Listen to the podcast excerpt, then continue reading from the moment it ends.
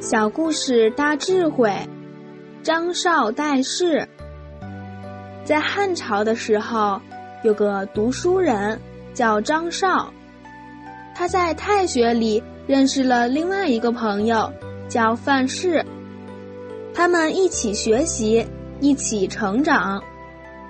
后来离开太学，他们就相约两年以后的某一天见面。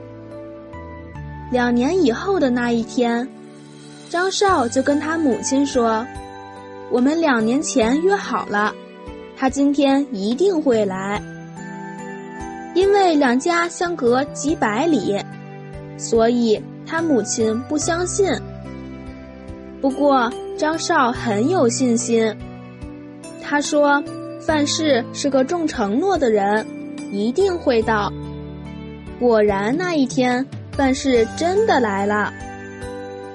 后来张少病危，就跟他的太太说要告知范氏，说他一定会全心全力照顾他的家人。张少去世以后，正要安葬，因为范氏还没到，所以如何安葬，好像都不能做主。后来范氏赶到了。